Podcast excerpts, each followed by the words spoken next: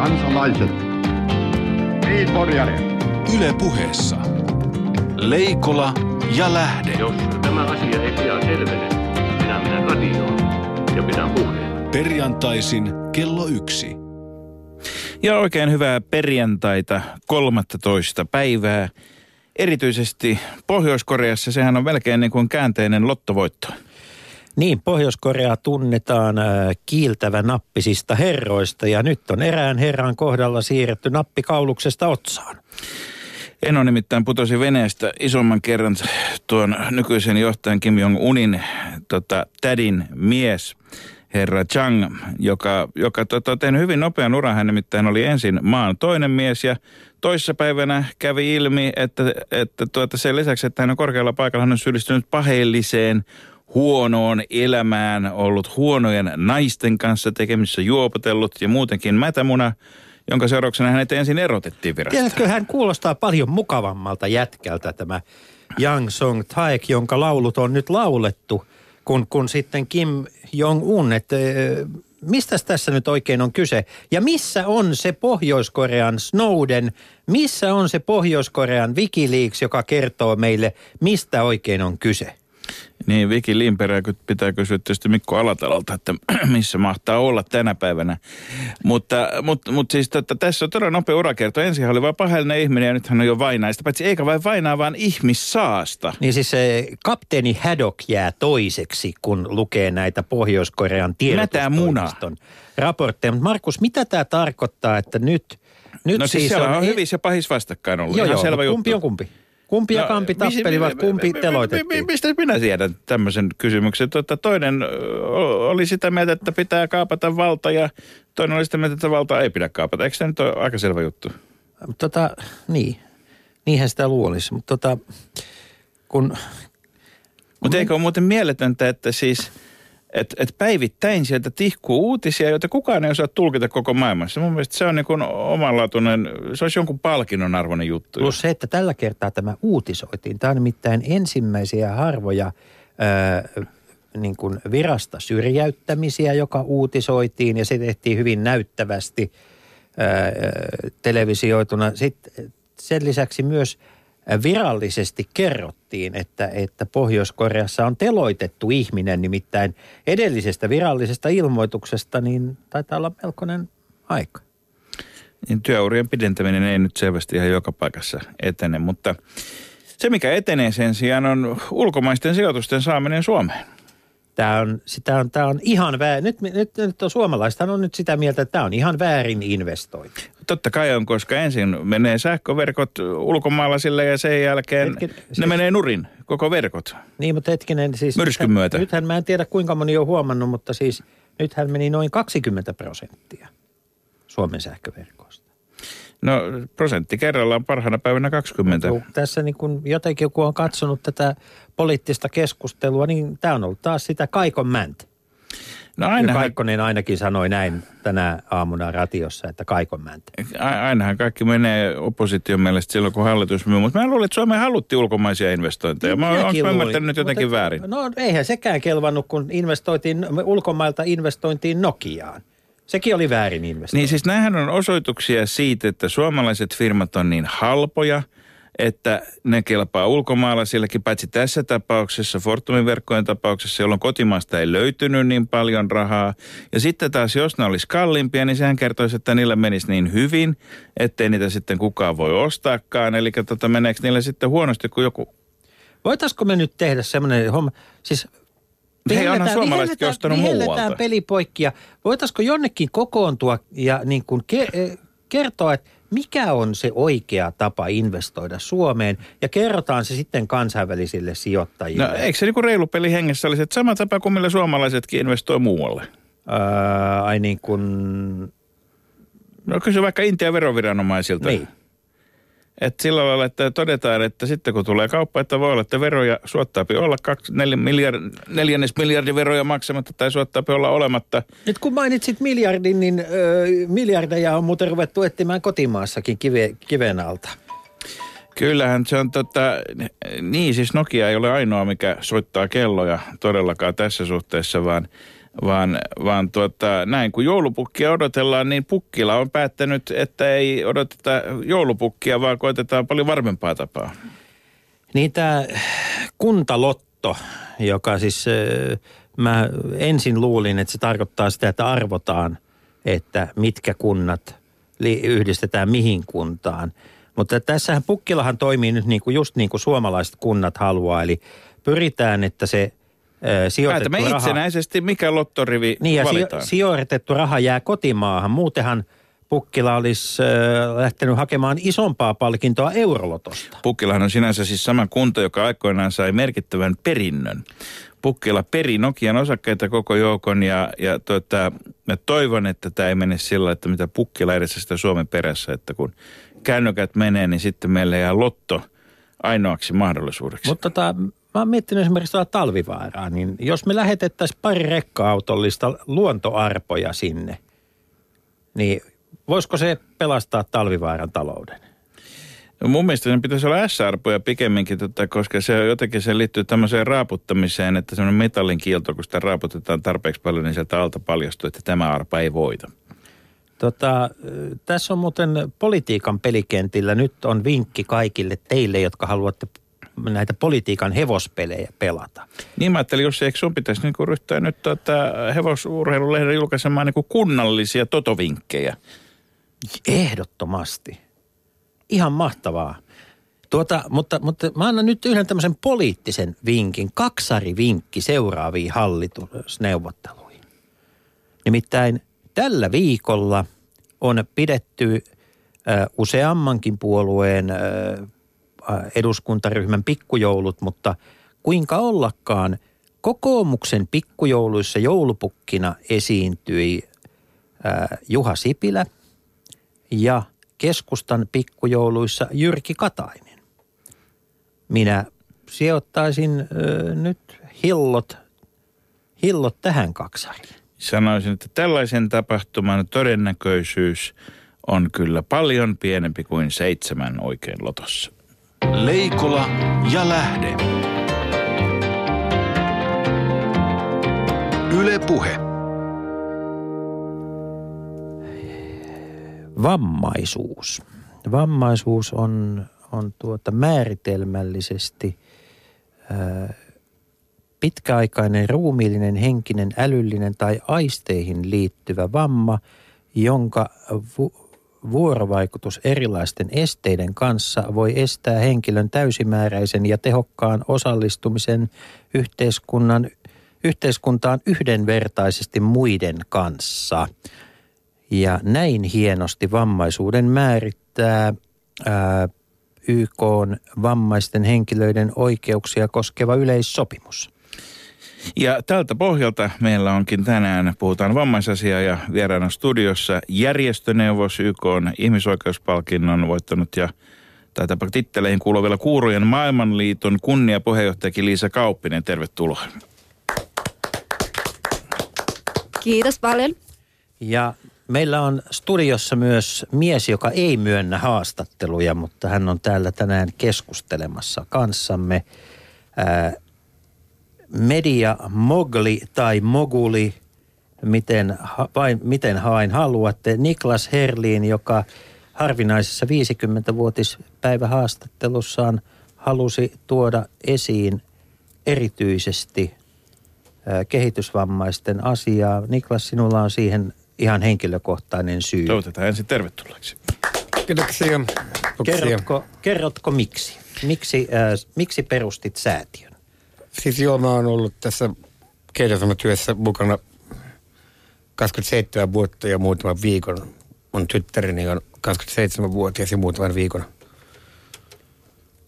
muutaman viikon ikäinen ja mä oon ollut eri tavalla mukana näissä kehitysvammaisten asioissa ihan oikeastaan ensimmäisestä päivästä saakka erilaisessa vapaaehtoistyössä ja muussa. Ja mun tyttäreni pääsi tämmöiseen tukiasuntoon, joka meni remonttiin ja laajennukseen ja sieltä joutuvat asukkaat ikään kuin evakkoon. Ja mä olin, koska mulla on paljon rahaa, mä olin jo hyvissä ajoin päättänyt, että minä jossakin vaiheessa lahjoitan tähän asumis, asumiseen rahaa, koska mä olin niin iloinen siitä, että mun tyttär oli päässyt niin hyvään asuntoon, että onnistuisi muiltakin ihmisiltä ja silloin perustettiin, perustettiin tämä säätiö, hankittiin Espoosta talo, jossa asuu nyt viisi kehitysvammasta. Mutta onko siis, tekeekö Riikka Herlinin säätiö nyt jotakin semmoista, mitä yhteiskunta ei tee? Tekee, pitää erittäin hienoa, hyvää tukiasuntoja, jollaisia on toki muuallakin Suomessa. Eli tekee samaa, mitä yhteiskunta tekee kyllä, mutta, tota, mutta hyviä tukiasuntoja ei varmasti ole riittävästi. Niitä tarvitaan lisää. Tämä nyt on tämä säätiö. Vapaaehtoistyö on yksi tapa edistää asiaa.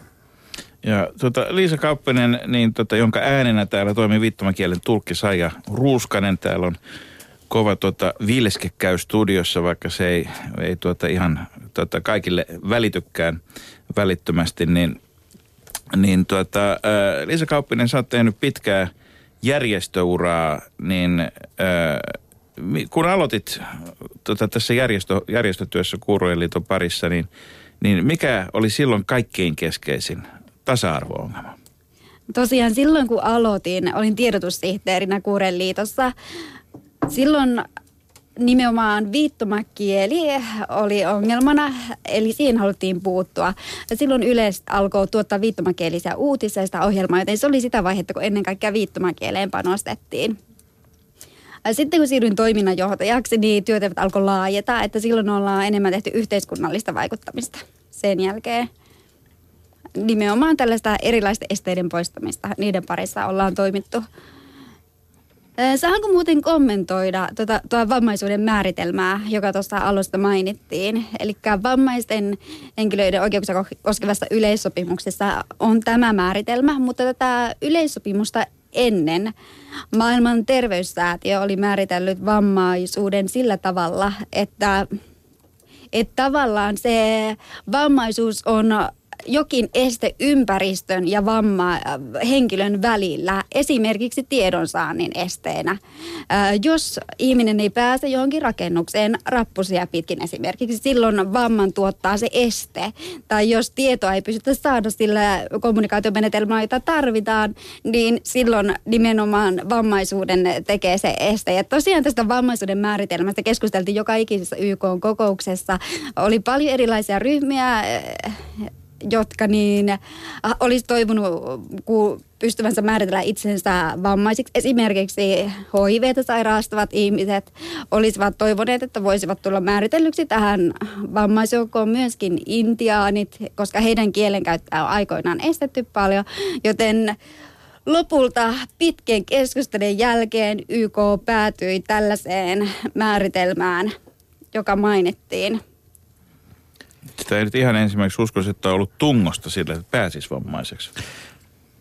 Joo, ja siihen oli ihan selkeä syy, nimittäin tästä sopimuksesta oli tulossa niin valtavan hyvä, hieno ja kaunis, ja se takaa oikeuksia ja siinä nimenomaan mainitaan diversity, erilaisuus. Ja sitä kautta ihmisillä oli oikeus olla erilaisia. Tavallaan, että ei määritellä, että kuka on vammainen, millä lailla olet vammainen, vaan siinä se lähtökohtainen ajatus on, että me olemme kaikki yhdenvertaisia erilaisilla tavoilla.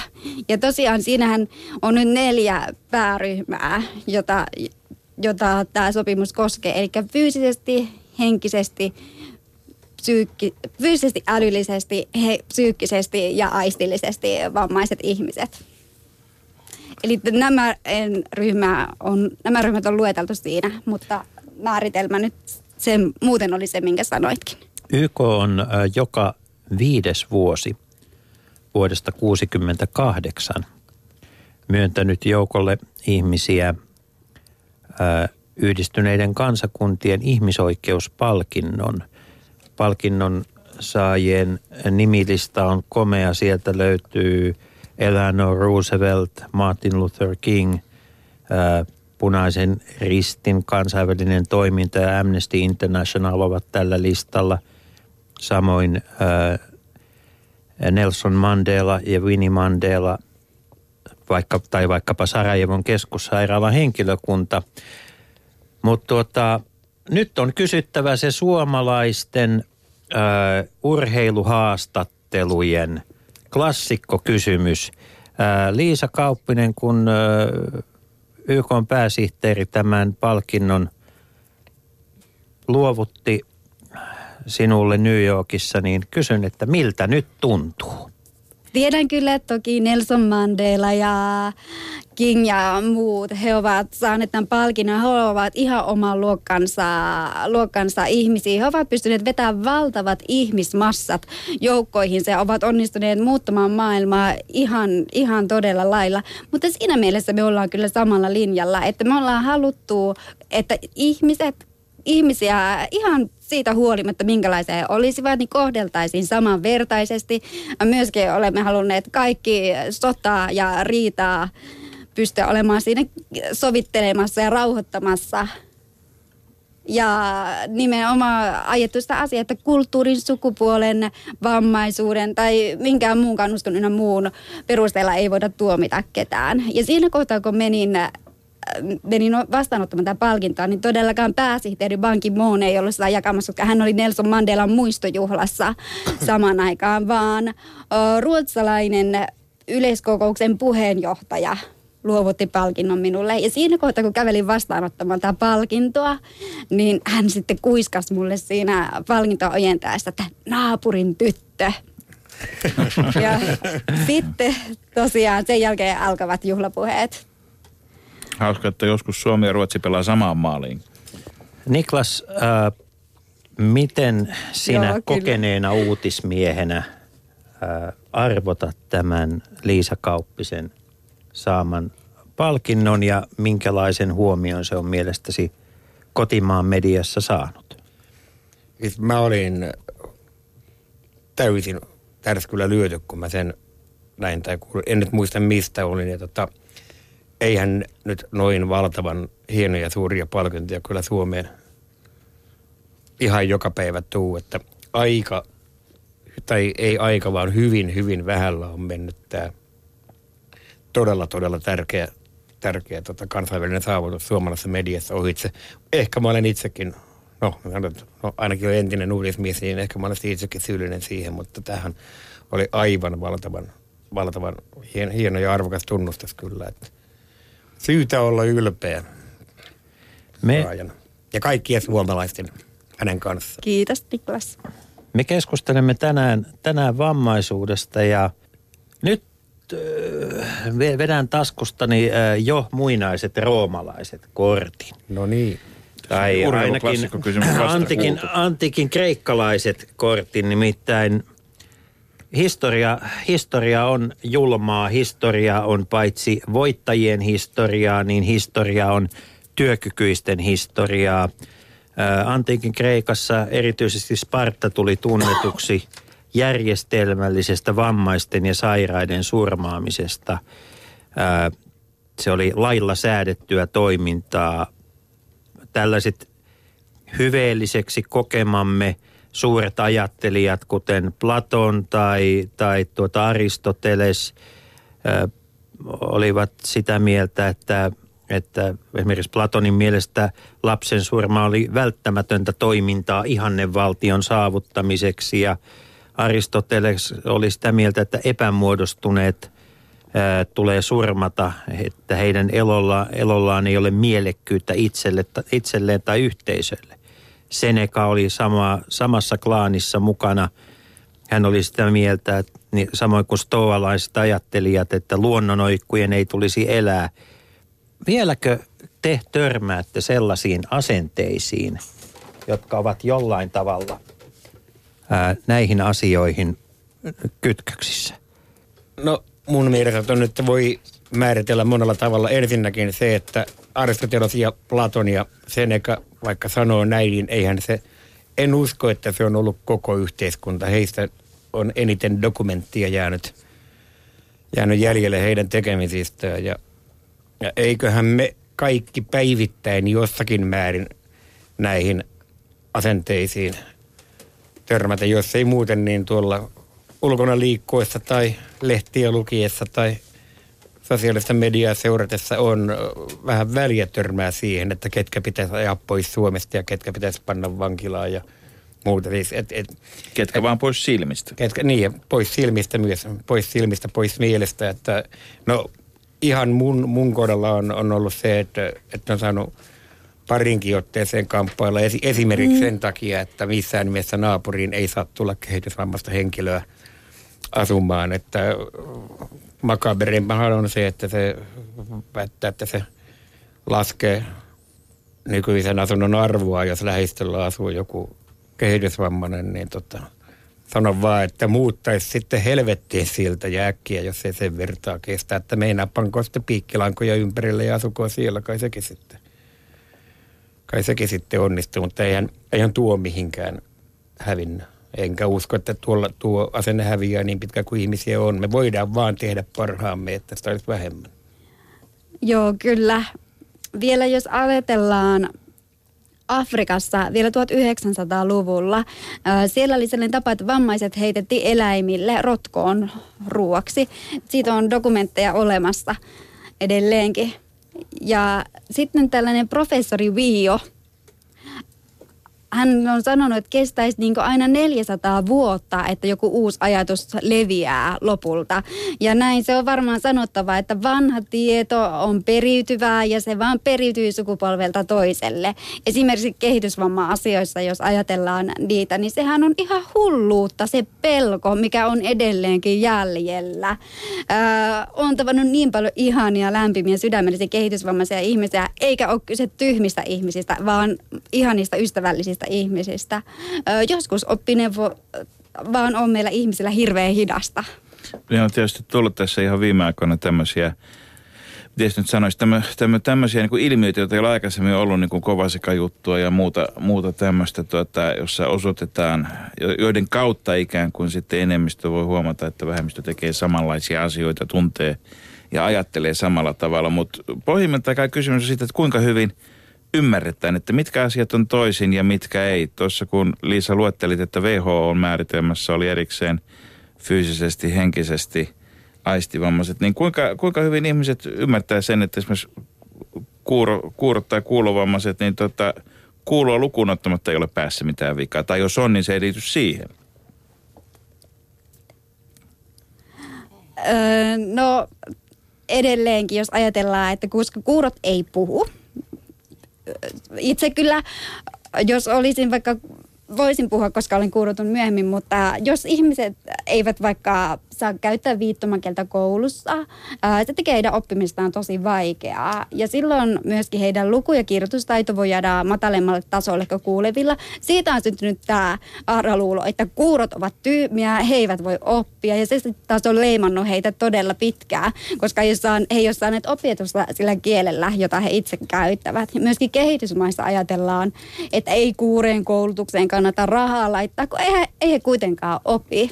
Ja kuitenkin 80 prosenttia kuuroista sen takia ei vieläkään saa koulutusta maailmalla. Sitä ollaan yritetty nyt muuttaa kovasti. Ja usein jos ajatellaan puhutuista ja kirjoitetuista kielistä ja niitä korostetaan todella paljon. Esimerkiksi Suomessakin 80-luvulla ö, opetettiin lopulta kuuroja viittomakielellä. He ovat päässeet akateemisesti akateemisiin virkoihin ja he ovat kouluttautuneet todella korkealle.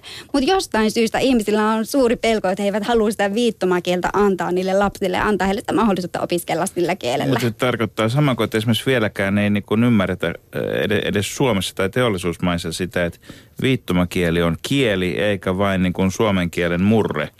Ja, ja tuota, kieli, joka on myöskin toisille äidinkieli. Joo, kyllä. Ää, syntymästä saakka kuurot. Ää, se on aika mielenkiintoista itse asiassa tämä kielikysymys. Ää, kuuroushan on osittain on perinnöllistä. Siihen on tietty geeni, joka sitä perinnöllisyyttä aiheuttaa. Ää, kun taas sitten pyörätuoli ää, ihmiset eivät, eivät samalla lailla synnytä pyörätuolia käyttäviä, käyttäviä lapsia välttämättä. Mutta kuuroudessa ja viittomakielen säilymisen kannalta se on ollut tosi tärkeää. Ja sitten jos on kuulevia vanhempia, ja heille syntyy kuurot lapset, niin silloin sitten nämä kuurot lapset usein oppii sen viittomakielen muilta viittovilta aikuisilta tai sitten koulussa kuuroilta kavereiltaan. jos ajatellaan esimerkiksi Suomessa tätä tilannetta, niin viittomakielen asemaahan yritetään edelleen edelleen parentaa, että haluttaisiin saada viittomakieli aikaiseksi, mutta valitettavasti se ei ole vielä käynyt toteen. Leikola ja Lähde. Yle Puhe. Suomen ensimmäinen kuurojen lasten koulu aloitti vuonna 1846. Niklas, kuinka monta kertaa sä olet kohdannut sellaisen väitteen, että, että älkää nyt keuhkotko nyt niin paljon näistä vaikkapa kehitysvammaisten tai joidenkin muiden, muiden ö, vamma, vammaisluokan ö, ihmisten ö, asioista, että onhan asiat Suomessa paljon paremmin kuin maailmalla. Kyllä mä oon siihen monta kertaa törmännyt itse asiassa sen nyt, mitä mä rajatulla asiantuntemuksella voin kansainvälistä vertailua tehdä, niin kyllähän se tietyissä määrin pitää paikkansa. Ja sitten Suomessa on, no nyt kun mulla on siis mentaalikehitys vampainen tytär, niin jota Suomessa on vedetty se niin sanottu laadun tarkkailu sikiötasolla jo niin pitkälle, että pyritään abortoimaan siis spartalaisit. Eli siis lapsivesitutkimus Lapsivesitutkimus raskausaikana. raska, raska, raskausaikana ja 90 abortoidaan. Eli ne, ja ne, joita ei Mut se on abortoida. vanhempien päätös kuitenkin. Vanhempien päätös, mutta siis se käytännössä tarkoittaa sitä, että ne, joita ei abortoida, niin ei ole huomattu se. Sitten saman verran menee terveitä sitten siinä pesuveden mukana.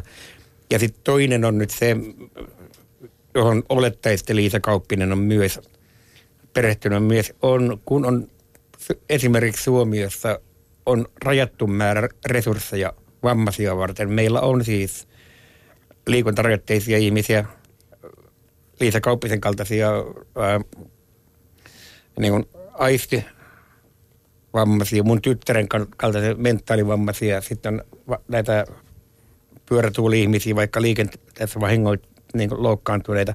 Ja tässä on kyllä semmoinen vähän hölmö juttu, että siinä on vielä joku kilpailutilannekin mukana. Ikään kuin eri vammaisryhmien Niin, kesken. eri, eri vammaisryhmien kesken, että yrittää niin kuin tehdä selvää eroa. Sekin on kyllä on, on minun mielestäni vähenemään päin ollut Suomessa, mutta tota, se on tietysti aika, aika ankeeta, kun me yritetään niin kuin ajaa, ajaa niiden ihmisten asiaa, joilla kaikilla ei ole yhtä iisiä kuin meillä, niin sitten kuitenkin saadaan niin keskinäisesti kinaa siinä, mutta, mutta se, yl- ylipäätään sanotaan, että Suomessa on asiat hyvin, niin kyllä siinä, kyllä siinä mun ymmärtääkseni, ainakin tuolla mulle lähimpänä tuolla mentaalivammaispuolella asiat on aika hyvin Suomessa verrattuna moneen muuhun maahan. Just äsken kuulimme, että 80 prosenttia kehitysmaiden kuuroista ei edes pääse kouluun, ja se tuskin Suomessa semmoista numeroa. Joo, ei, ei kyllä. Suomessa 100 prosenttia kuuroistakin pääsee kouluun. Vielä olisin halunnut noista äh, raskauden tutkimuksista sen verran sanoa, koska usein vanhempia pelotellaan, että voi kauheata, jos se syntyy vammaisen teidän lapsi, niin sitten hän kasvaa ja jää työttömäksi eikä ikinä pääse yhteiskunnan täysvaltaiset jäseneksi. Mutta, mutta Irlannissa on tällainen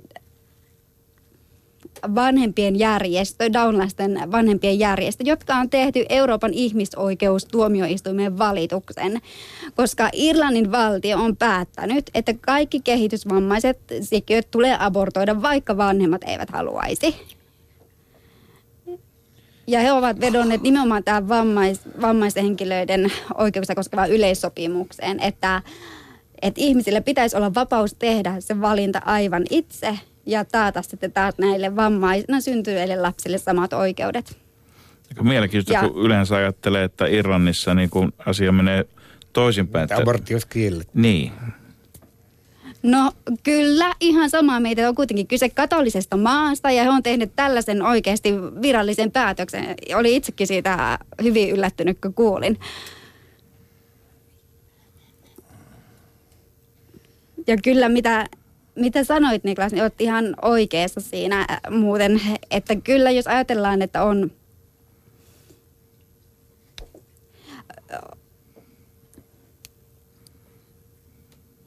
että jos ajatellaan ihmisiä, jotka vammautuneet myöhemmin, että he ovat saaneet jo koulutuksen sen pohja elämälle, niin heidän, he ehkä osaavat enemmän niin kuin, vaatia sitten ja pitää sen oma, oman elämän järjestyksessä on se pohja jo kunnossa, mutta syntymästä asti vammaiset, heidän tilanne on hieman toisen. Itse asiassa haluaisin unohdin kommentoida yhtä, yhtä kysymystä, oli nimenomaan tästä kielellisestä määritelmästä. Eli YK on vammaisten henkilöiden vammaisia henkilöitä koskeva yleissopimus, niin sinne oli tärkeää saada viittomakieli mukaan. Ja silloin eri valtiot oli ihan tyrmistyneitä tähän, että ei millään. Se, nythän on kyse vain jostakin erinäisistä eleistä.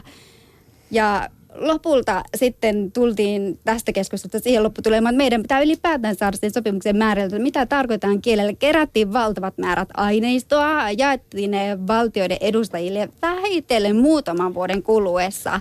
Lopulta he olivat valmiita siihen, että pystytään määritellä, että kielet ovat sekä puhuttuja että viidottuja. Ja olin hurjan tyytyväinen siitä, että vihdoinkin viittomakieli saatiin sinne tunnustettua ihan tasaveroiseksi kieleksi, mutta täytyy sanoa, että ei ollut helppo homma. Ei varmasti ollut helppo ö, tilanne, mutta tuota, mennään, mennään meille, tullaan tänne meidän kotimaan kamaralle. Ö, kertokaa minulle, missä vaiheessa Suomesta tuli sellainen hyvinvointivaltio, joka alkaa katsoa vammaisia ensisijaisesti heidän kyvyttömyytensä eikä heidän kykyjensä kautta. Meillä on ö, kuntien tehostamisohjelmia ja monien muiden, monen muun kehityksen kautta tuntuu, että, että ihmisi, ihmisiä mieluummin pidetään pois työelämästä kuin että, että he pääsisivät työelämään siltä osin, kun heidän osaamisensa, kykynsä ja halunsa sen mahdollistaisivat. Mä en, mä en ole omalta osaltani tuohon historiaan tutustunut niin paljon, mutta silloin vajaa 30 vuotta sitten, kun mä aloitin, niin tiedän kyllä, että, että esimerkiksi nuoria, nuoria kehitysvammaisia oli niin sanotussa vanhainkodissa hirveän paljon, joka tietysti on aika älytön tilanne, että nuoria vammaisia mm. ja van, nuoria Se on van, kätevä säilöntätapa. Niin, siis, niin nimenomaan, nimenomaan säilöntätapa ja toinen, toinen, missä oli valtavat riskit silloin, ja on kyllä vieläkin olemassa, on se, että, että, että aikuisia kehitysvammaisia asuu vanhojen vanhempiensa luona kotona ja kun vanhemmat ei enää pysty jeesaamaan lapsia, niin nämä lapset, joilla on suurin piirtein kuurittu pruunat pöydällä koko elämänsä, niin joutuu pitkällä aikuisiellä vasta sitten tota, niin kuin muuttaa pois kotoa. Ja mä esimerkiksi olin hyvin onnellinen siinä vaiheessa, että mun tyttären taisi olla 21, kun hän pääsi muuttaa pois kotoa, niin kuin, niin kuin ihmisen pitääkin. En minäkään se vanhempi ollut kuin kotota pois muuten. Joo, Mä olin 19 vuotta, tota, mutta se on, se on hyvä ikä, koska tota, muutenhan ei jäänyt sinne mulle ja silloiselle vaimolle niin kuin jonkinnäköisessä kotieläimeksi tai nukeksi sinne, niin kuin jotkut sano, sano siihen aika, aikaisemmin vammaisista, että, että suunta on kyllä mennyt, mennyt eteen. Parempaan on menty, mutta sitten aina kun joka paikasta leikataan, niin jossakin leikataan ja sitten menetään huonommin. Tällaiset lähetin tehtävät ja monet muut sellaiset tehtävät, joissa, joissa aikan, aikanaan sellaiset toistaitoisiksi kutsutut ihmiset joo, joo. saattoivat olla, olla mukana yhteiskunnan arjessa päivittäin niin tuota, työn, työn tekemisen kautta, niin mulla on, mulla on jotenkin sellainen olo, että, että, että, jo, että pitää olla joko tällaista täysin sosiaalista, ää, sosiaalista työtä, joku erillinen saareke. Siis vähän niin kuin puuhastelutyöpaikka. Joo, mutta, että, mutta että sieltä, siellä, ny, ja nyt äh, sanon hirvittävästi, normaalien ihmisten työpaikoilla ei enää ole, ole, ole sijaa ihmiselle, joka ei pysty kaikkeen ja ole moniosaaja. Liisa, miltä tämä sinun No, kokemuksiisi nähden kuulostaa? Joo, haluan pikkusen palata vielä siihen, että missä kohtaa tämä kehitys on alkanut. Että silloin kun alettiin rakentamaan tätä pohjoismaista yh- hyvinvointivaltiota, niin sitten alkoi vähitellen tapahtua muutoksia. Eli koulutusta muutettiin, tehtiin uutta lainsäädäntöä ja vammaisille alettiin tarjota palveluita. Se oli noin siinä 60-, 70-, 80-luvulla se suuri muutos ää, jolloin alettiin tätä hyvinvointia rakentaa. Ja nyt sitten taas on ollut lama toinen toisensa jälkeen. Säästöt on ihan selkeästi vaikuttaneet tähän. Ja sitten tästä työelämästä haluaisin vielä mainita, että se on kyllä kieltämättä aika moista. Monet kuurot he valmistuu vaikka esimerkiksi lastentarhaopettajaksi tai johonkin muuhun ammattiin, eivätkä saa millään töitä. Ihmiset pelkäävät liikaa. Samalla tavalla sitten, jos vaikka kuuro valmistuu opettajaksi, on ihan valtavan vaikeaa saada töitä. On pakko sitten mennä vaikka tulkikouluttajaksi tai muuhun tällaiseen, että vaikka olisi oikeasti tarvetta myöskin kuurien lastenopettajille. Ja tuolla Turun seudulla, sinne on palkattu tällainen kuurotyöntekijä kouluun parille kuurolle lapselle, jotka luokasta on, että muut on kuulevia, niin hän on heidän, heidän kanssaan siinä. Ja tämä kuulemma koko luokka on alkanut viittomaan. Ja se vuorovaikutus on parantunut siellä ihan valtavan paljon tämän ansiosta. Että harvoin tulee tällaisia ö, tilanteita, että kuurot oikeasti saisivat niin koulutusta vastaavaa työtä. Niin ja sitten vielä kouluttaisi muitakin. Niin. Ei mulla tullut kyllä mieleen, että kyllähän se koskee koko yhteiskuntaa. Kun kaikki tehtävät teknistyy, niin sehän ei koske missään nimessä vammaisia, vaan se koskee kaikkia ihmisiä, että duunit ikään kuin muuttuvat. Mutta eikö kaiken järjen, järjen mukaan, kun siis on, on, on kuitenkin niin kuin entistä enemmän tämmöinen niin kuin tietokoneiden käyttö ja semmoinen työ, missä, missä ei nyt tarvitse koko ajan käyttää korvia tai jalkoja tai, tai tuota, välttämättä edes päätäkään aina.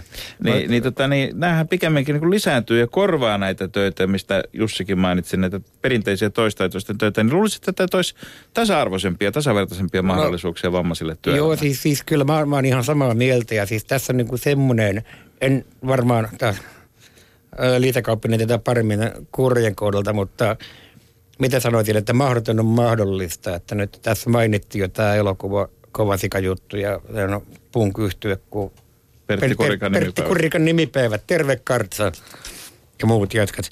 Niin, tota, niin, niin itse asiassa Lyhty ryissä ja pojat ja yhdistys todisti, että mahdoton on mahdollista, että voi tehdä tällaista, mihin kukaan ei oikeastaan alun perin uskonut. Ja nyt no, sen verran puffaan, että on toinen säätiökin, jota olen ollut perustamassa, joka jo itse asiassa pystyttelee hiljalleen tuonne Kallion, kahvio, Kallion kaupungin osaan kahvilaa, jos tulee oikein hieno kahvila, jonne tulee kehitysvammaisia myös töihin, kahvila töihin. Koulutettuja mutta ihmisiä olla- ja kyllä se on. Me, me nyt todistetaan, että sekin on mahdollista. Mutta onko tässä tulossa myös siis käymässä sille, että me aletaan nähdä entistä enemmän siis vammaisten itse pystyttämiä projekteja ja hankkeita, joilla lunastetaan niin kuin täysin tämän muun yhteiskunnan kriteerien mukaan paikka, eikä enää vaan sitä, että kiltti yhteiskuntatäti tulee ylhäältä ja tarjoaa jotain puuhastelua. Toivottavasti mennä näin. Sehän on iso askel, jos näin käy.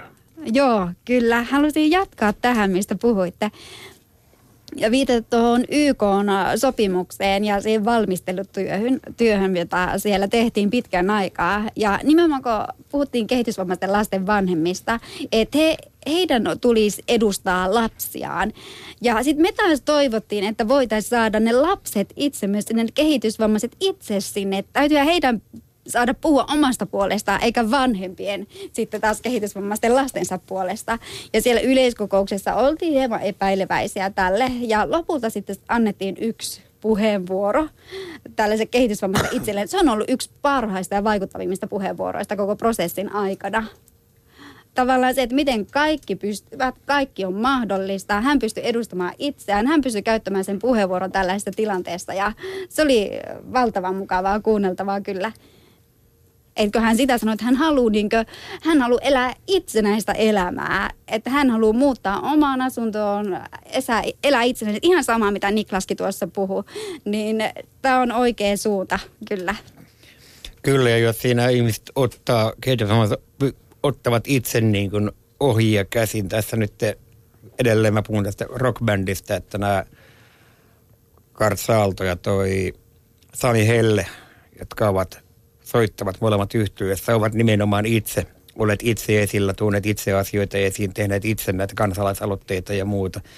Ja näyttävät, että he pystyvät toimimaan Ja on se nyt Itse. hirveän paljon halvempaakin yhteiskunnalle, jos itse tehdään. No on, on ilman, ilman, ilman muuta jo. Ja, ja, mole, ja muuta, muistaakseni ne on edelleen, nämä molemmat duunissa, ne on tota, päiväkotiasio, siis sekä Kari että, että Sami on päivä, päiväkoti, anteeksi jos jatkat, jos meni väärin, mutta muistaakseni ainakin olivat ainakin päiväkotiavustajia kyllä. Tietysti joskushan muusikoille käy niin, että ne joutuu elättämään itsensä muusikoina, kun keikkaa pukkaa niin paljon, että ei ehdi enää muita hommia tehdä. No näillä jätkillä on vähän käynyt niin, kun se on pitkin Birminghamia, Torontoa ja Austinia, ne on heittänyt keikkaa.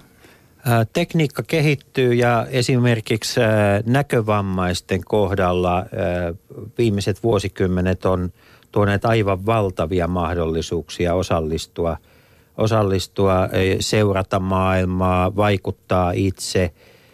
Mutta tota, samaan aikaan sitten tämä meidän oma aikamme, kiitos tekniikan kehittymisen, tuntuu luovan myös ää, lisää ihmisiä, jo- jotka vammautuvat uudenlaisten mielenterveyden häiriöiden kautta.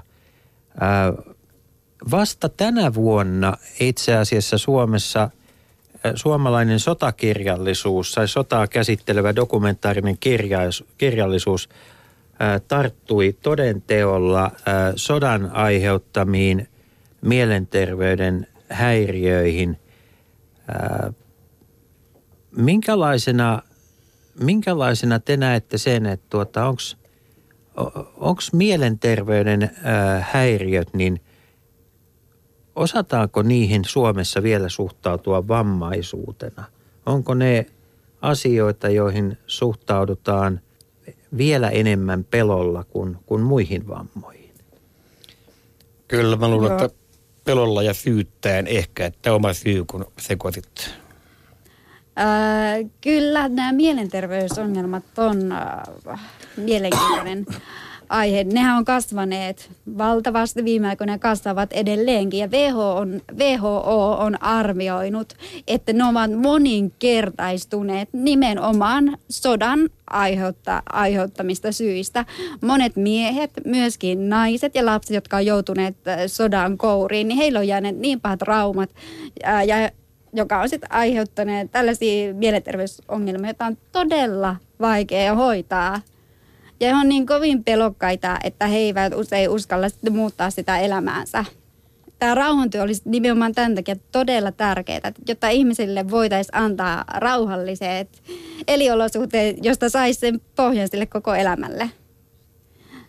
Myöskin jos ajatellaan, että eihän Suomessakaan tilanne ole helppo, että meillä näitä mielenterveyshäiriöitä on hyvin paljon. Suomessa asioiden hoitaminen muuttuu koko ajan koko ajan vaikeammaksi ja ennakkoluulot vahvistuu koko ajan entisestään tuntuu. Ja jos ajatellaan tätä mielenterveyshäiriöisten ryhmää, niin se on todella kirjava. Ensi, esimerkiksi Pent- Pertti Arajärvi, hän on ollut luennoimassa aiheesta ja olin paikan päällä ja hän kertoi, että, tai käytti tällaista kielikuvaa, että lapset ovat niin kuin kukka. Osa lapsista on kauniita niin kuin ruusuja, mutta niissä on terävät piikit. Ja osa taas on niinku ohdakkeita, että ne kestää mitä vaan. Ja osa lapset ovat sellaisia, sellaisia herkkiä kukkia, jotka pienestä puhalluksesta katkeavat. Ja tavallaan pitäisi hyväksyä se, että miten lapset tosissaan on erilaisia. Se oli tosi hyvä kielikuva mun mielestä, mitä hän käytti. Sotien aiheuttamat ö, vammat mielletään, ne on, ne on jotenkin kunniakkaita, kunniakkaita silloin, kun ihmiseltä puuttuu käsi tai jalka. Mutta sitten kun se vamma on, on sielussa, niin tämä on ollut meillä vuosikymmeniä vaiettu asia ja nyt me jo nähdään se Suomessa, että se ei ole yhden sukupolven, vaan usean sukupolven ketju, joka sellaista kärsii. Mä oon aina kiusannut se, että kun me puhutaan Suomen roolista maailmalla, niin me pannaan mielellään sininen varetti päähän tai, tai tuota, opastetaan oikeuslaitosta ää, maissa, jossa oikeuslaitosta vielä rakennetaan. Mutta toisaalta me ollaan maa, jolla on valtavat kokemukset näistä sotien aiheuttamista mielenterveyden häiriöistä ja, ja henkisistä sotavammoista. Eikö tämä ole sellainen asia, mitä meidän suomalaisten pitäisi nyt olla viemässä Siis ruveta niin kuin ohjaamuttujen suurmaailman vallaksi. Niin, niin.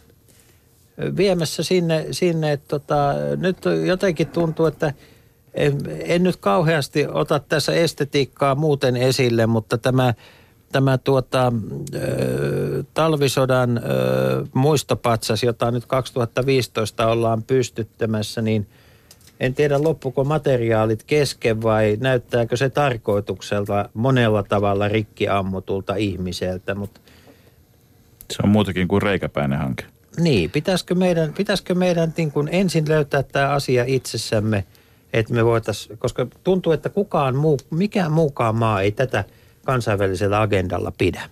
Ei pidettä jo, siis äh, jos jossakin maassa pidetty kyllä, niin tota, mä opiskeluaikana jo asuin Amerikan Yhdysvalloissa, kun nehän on vähän väliä sodassa ja silloin mä olin 80-luvun alussa, kun mä olin Jenkeissä, niin tota, kyllähän siellä tämä Vietnam tuki toiminta oli, oli esimerkiksi valtavan suurta, mutta tota, kyllä niin kuin, kyllähän niitä yritetään päästä unohtaa ja mun uskoni siihen, että Suomi pystyisi viemään niin kuin sotatraumojen parantamista muualle on kyllä häviävän pieni, koska se nyt mitä tässä on mielenterveysongelmaisiin ihmisiin joutunut tutustumaan, niin Suomessahan on kehitetty erinomaiset, erinomaiset lääkkeet ja jollakin vähän mieli falskaa, niin tota, vahvempia pillereitä lähinnä koko ajan. Ja jos ei se auta, niin suljetaan sitten suljetulla.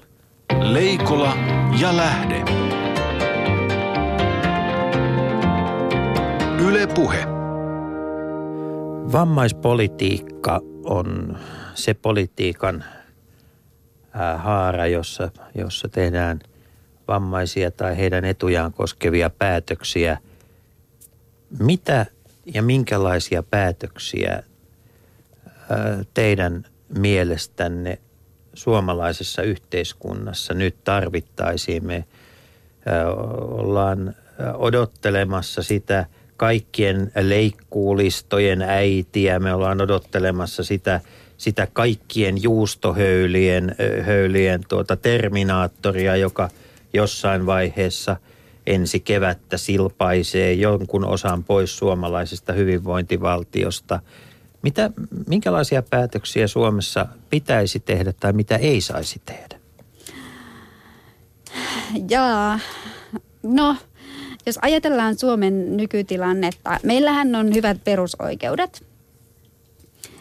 Meillä ketään ei saa syrjä vammaisuuden takia, mutta käytännössähän se tulisi tarkoittaa sitä, että me kaikki voidaan yhdenvertaisesti osallistua kaikkeen. Mutta nykypäivänähän ää, tasa-arvo, jos ajatellaan vammaisten ihmisten tasa-arvoa, niin se ei kylläkään toteudu olisi vielä hyvinkin paljon parannettavaa ja nämä säästöt tulee entistä enemmän tätä kuilua kyllä suurentamaan, joka olisi päinvastoin pitänyt pyrkiä kuromaan umpeen. Mun mielestä val, valtiovallan velvollisuus olisi pitää huolta näiden oikeuksien, oikeuksien toteutumisesta. Kunnille pitää antaa enemmän sellaista, sellaista resursseja, jolla he voivat sitten vammaisten ihmisten oikeudet ajaa samalle tasolle muiden kanssa. Mutta sitten koittaa se hyvä kysymys, että millä tavoin tämä tulisi toteuttaa. No YK on yleissopimuksessa puhutaan sillä lailla, että vam, ei mitään vammaista ilman vammaisia, eli heidän on oltava mukana kaikessa päätöksenteossa jos ajatellaan valtiota, kuntaa ja vammaisia, tästä oli kolme, kolme tahoa, joiden tulisi yhdessä luoda se ratkaisu, että miten jatkossa nämä ongelmat voitaisiin voitais parantaa sille tasolle, että voitaisiin elää tyytyväisenä. Mutta Niklas, kerropa sun ajatuksia asiasta. Jolana tuossa lähde kysyi tuossa, että millaisia päätöksiä pitäisi tehdä ja millaisia ei pitäisi tehdä. Ja nyt tuohonhan on aivan kauhea kysymys, kun siihen vastaa jotakin niin takulla, takulla jo, jotakin se loukkaa, mutta mulla on niinku sekä niinku yksityistasolla että sitten niinku yhteiskunnallisella tasolla. No se, mitä nyt Suomessa on aika paljon puhuttu, mutta meillä on, meillä on aika hirvittävän iso viranomaisvalta Suomessa ja ja aina, aina, ainakin tässä mentaalivammassa puolella, joka mulla on, mulla on lähimpänä ollut tekemisissä, niin kerta kaikkiaan käytännön duunin, yhtä käytännön duunin tekijää on ikään kuin neljä byrokraattia päättämässä, mitä se käytännön, käytännön tason ihminen tekee töitä. Et, et, et jos, jos, jos sitä lähettää, niin sitä on pakko päästä purkaan sieltä paperipinnon päästä ja tuoda enemmän, enemmän niin kuin praktiikkaa siihen, että me saataisiin just ihmisiä koulutettua näihin tehtäviin, mistä vaikka Markus äsken puhuu. Eli, Lisä- eli kaikki tämä tämmöinen, mistä käytetään hienoa nimitystä käyttäjälähtöinen suunnittelu, eli että asiat suunnitellaan niin kuin ihmisten tarpeisiin, niin se loistaa pikemminkin poissaolollaan silloin, kun mietitään, että miten yhteiskunta järjestetään vammaisille sopivaksi. Lisää käsiä, vähemmän leimasimia, niinkö? No, no, siis, no erittäin hyvin sanottu jo. Jotakin mä tarkoitan, mutta en mä, siis mä myöskään, mutta mä niin kuin voi myöskään mennä tuomitsemaan tietenkään koko, koko siis sitä hallintoporrasta semmoisenaan. Totta kai senkin pitää olla, mutta kyllä mulla on silloin tällöin, eikä niin harvoinkaan semmoinen olo, että alkaa olemaan vähän liikaakin kyllä siellä ja vä, vähän väärää vallankäyttöä niitä, niiltä, joilla sitä hallinnollista valtaa on ja jopa niin kuin mennään lähelle niin kuin henkilökohtaisuuksia ja sellaista. Miten, miten Liisa, kun sä oot nähnyt maailmalla niin tota, näitä erityyppisiä tyyppisiä tota, ratkaisuja, mutta niin on, miten, Suomi sijoittuu nyt sitten loppujen lopuksi? Et se me tiedetään ja on helppo arvata, että kuuluu kehitysmaiden vammaisten tilanteisiin on, on, on iso ja varmasti niin kuin kaikissa tasa-arvokysymyksissä maailma ei ole koskaan valmis. Mutta ollaanko me nyt keskimäärin niin kuin maailman toisiksi paras vai viidenneksitoista paras maan suomalaisillahan on aina tapana, kun me pudotaan niin kuin kakkostilalta kolmostilalle, niin silloin me ollaan niin kuin maamme Menee myyneitä. pisat, meillä menee pisat housuun. Menee pisat, mutta missä me niin kuin mennään tässä vammaisten oikeuksien ja tasa-arvon tilanteessa, että tota, ollaanko me kärki, kuitenkin, kuitenkin jollakin lailla vielä kärkipäässä ennen kuin tässä sitten leikkurit iskee? No joo. Äh, Selvä. Jos nyt ajatellaan Suomen tilannetta kuureen näkökulmasta, niin kyllä voidaan sanoa, että Suomi, Suomi kuuluu siinä muiden Pohjoismaiden joukossa edistyksellisiin maihin. Että viittomakieli on tunnistettu perusoikeudeksi ja Suomella on ihan valtavasti sellaista asiantuntemusta, mitä voidaan viedä Eurooppaan sekä muualle maailmaan mutta tietenkään kaikki ei ole vieläkään loistavasti ja täysin hyvin. Mutta silti kyllä Suomessa edelleen käydään paljon oppimassa, tutustumassa esimerkiksi tulkikoulutukseen ja sitten niitä tietoja viedään muualle. Ja myös se, että miten vaikka kuuroille tiedottamista hoidetaan ynnä muuta. Tekniikka on kehittynyt niin paljon, että sekin on luonut ihan uusia mahdollisuuksia, uusia tapoja informaatiolle. Eli Suomessa tällaiset asiat on kyllä oikeinkin mallillaan. Mutta sitten jos ajatellaan muuten yleisemmin ää, muitakin vammaisryhmiä, niin me ollaan kahdessa asiassa paljon jäljessä. Ää, kehitysvammaiset ja mielenterveyskuntoutujat, näiden kahden vammaryhmän jälkeen me ollaan jäljessä auttamattomasti. Että jos nyt haluaa oikeasti lukuja pistää pöytään, niin en nyt ehkä osaa tarkkaa sijoitusta sanoa, mutta voidaan sanoa, että pohjoismaisessa, pohjoismaisessa Pohjoismaat ovat rinnakkain ihan Suomen, Suo, Suomen ohella. Me kuulutaan maailman parhaisiin maihin näissä asioissa, kuuroja-asioissa. Am- Muuten en osaa muiden vammaryhmien äh, puolesta osaa tätä sijoitusta sanoa sen paremmin. Olisi parempi kysyä heiltä itseltään sitä. Mutta jos mietitään palveluja ja ja miten niitä tulisi parentaa, niin lähinnä haluaisin sitä viestiä viedä, että olisi paras, että se vammainen henkilö saisi olla itse päättämässä, minkälaisia palveluja hän saa käyttää ja millä tavoin, ettei tavallaan se palvelu, palvelusuunnitelma tule vaan annettuna, että yhteistyötä pitäisi lisätä kaikilla eri tahoilla. Ja saanko vielä kertoa yhden jutun? Toki. Eli jos nythän kuuroilla on sellainen mahdollisuus, että kun voidaan käyttää Facebookia, Twitteriä, Skypea ynnä muuta, ää, muita sosiaalisia median vä- välineitä, niin esimerkiksi nyt kun sain tämän ihmisoikeuspalkinnon, niin 20 minuutissa oli tämä video viitottu koko maailmalle. Se levisi Facebookissa, Twitterissä ynnä muuta ja mulle vaan sato onnitteluja. Ää, en pystynyt edes vastaanottaa niitä kaikkia viestejä, niitä tuli niin valtava tulva ja se tieto tosiaan levisi 20 Eli minuutissa sa- koko sanoit, että maailmaan. viitottiin, niin se tarkoittaa samaa kuin, että eri kielillä lisättiin erikieliset viittomat siihen ikään kuin kommentti, kommenttiraidaksi päälle siihen alkuperäiseen Ää, no siis-? No, tämä oli aika, he, aika sillä lailla helppo toteuttaa, että kaikki tietävät mun viittomani. Liisa Kauppinen, sitten käytän UN, eli sanoa, YK, että ja sormet- palkinnon sormet käy saanut. Ja, studiossa. ja sitten tota, kovat uploadit. Se tosi silleen typistettynä viestin, että Liisa Kauppinen, UN, palkinto ja hirvittävät uploadit. Ja Vähän niin kuin pikaviestinä Eli siis. tietenkään sellainen syvällinen viestintä ei aina ole mahdollista silloin, kun ollaan kansainvälisessä kontekstissa ja käytä eri viittomakieliä. Mutta jos ajatellaan, niin mun mielestä informaatioteknologia on sellainen asia, mikä tulee tuomaan jotain uutta ihan varmasti edelleenkin. Tota, y- yksi on kyllä, jo- josta mä en, todellakaan tiedä, mutta mitä mulle on joskus on sanottu, mutta tota, Suomessa niin näkövammaiset, mitä mä vaadittu, mutta tämä on ihan vaan henkilökohtaisella tasolla, mitä mä oon puhunut, niin tota, näkövammaisen asiat Suomessa ei, ei, ei ole teknologisesti eikä muutenkaan niin kuin yhtä, yhtä hyvin kehittynyt kuin monessa monessa muussa maassa, mutta tämä on, tää on ihan vaan niin kuin että tämä on vaan kuullut sanottavan. Nähtäväksi mm. jää, sanotaan nähtäväksi monta jää, kertaa niin. lähetyksen tässä On, vaiheessa, kun, kun tuota, ollaan, ollaan jo kaartumassa loppusuoralta viime metreille. Ja meillä on tänään siis puhuttu vammaisuudesta ja vieraana on ollut Niklas Herlin, joka on perustanut Riikka Herlinin rahaston kehitysvammasta eteen ja sitten Liisa Kauppinen, joka on saanut YK ihmisoikeuspalkinnon työstään nimenomaan erityisesti kuurojen eteen ja hän, häntä on avustanut täällä studiossa Saija Ruuskanen viittomakielen tulkkina.